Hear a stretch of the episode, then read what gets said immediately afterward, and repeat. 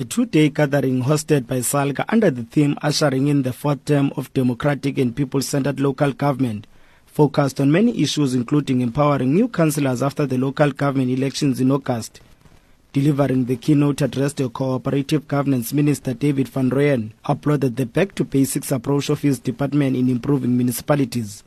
He says a number of municipalities have improved their credit ratings such as Cape Town, Johannesburg and Ekurhuleni.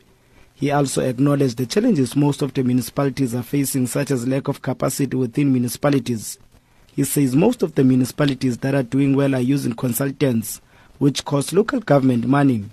Van Rooyen says a number of councillors need to be capacitated to improve communication with their communities. I think at this age and moment, we can't afford public representatives who come to a public meeting and say, when asked a question about a council resolution, and say, Angiaz, I don't know. Gone are those days. We need councillors who are properly capacitated to, to define and interpret resolutions of council on behalf of their constituents. We can't afford councillors who, who can interpret the resolutions of council to their constituents. What is their work? So if they can't interpret these resolutions, what is their role? Are they check collectors or what? Salga Chairperson Thabo Manyoni says they have seen an improvement in municipalities since their involvement in the induction of councillors. There has been an increase in terms of municipalities that are getting better audit outcomes. In other words, unqualified audits. Unlike when we were starting the year 2000, obviously most of us didn't have much experience on matters pertaining to issues relating to local government.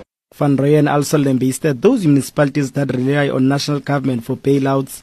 He says COGTA is currently working on a concept document that will enable municipalities to be able to support themselves. In our comprehension, we think local economic development is very central to the success of any municipality. There's no way in which we can start thinking of sustainable municipalities without a strong economic base. The Special National Assembly ends with the presentation on councillor induction after the elections.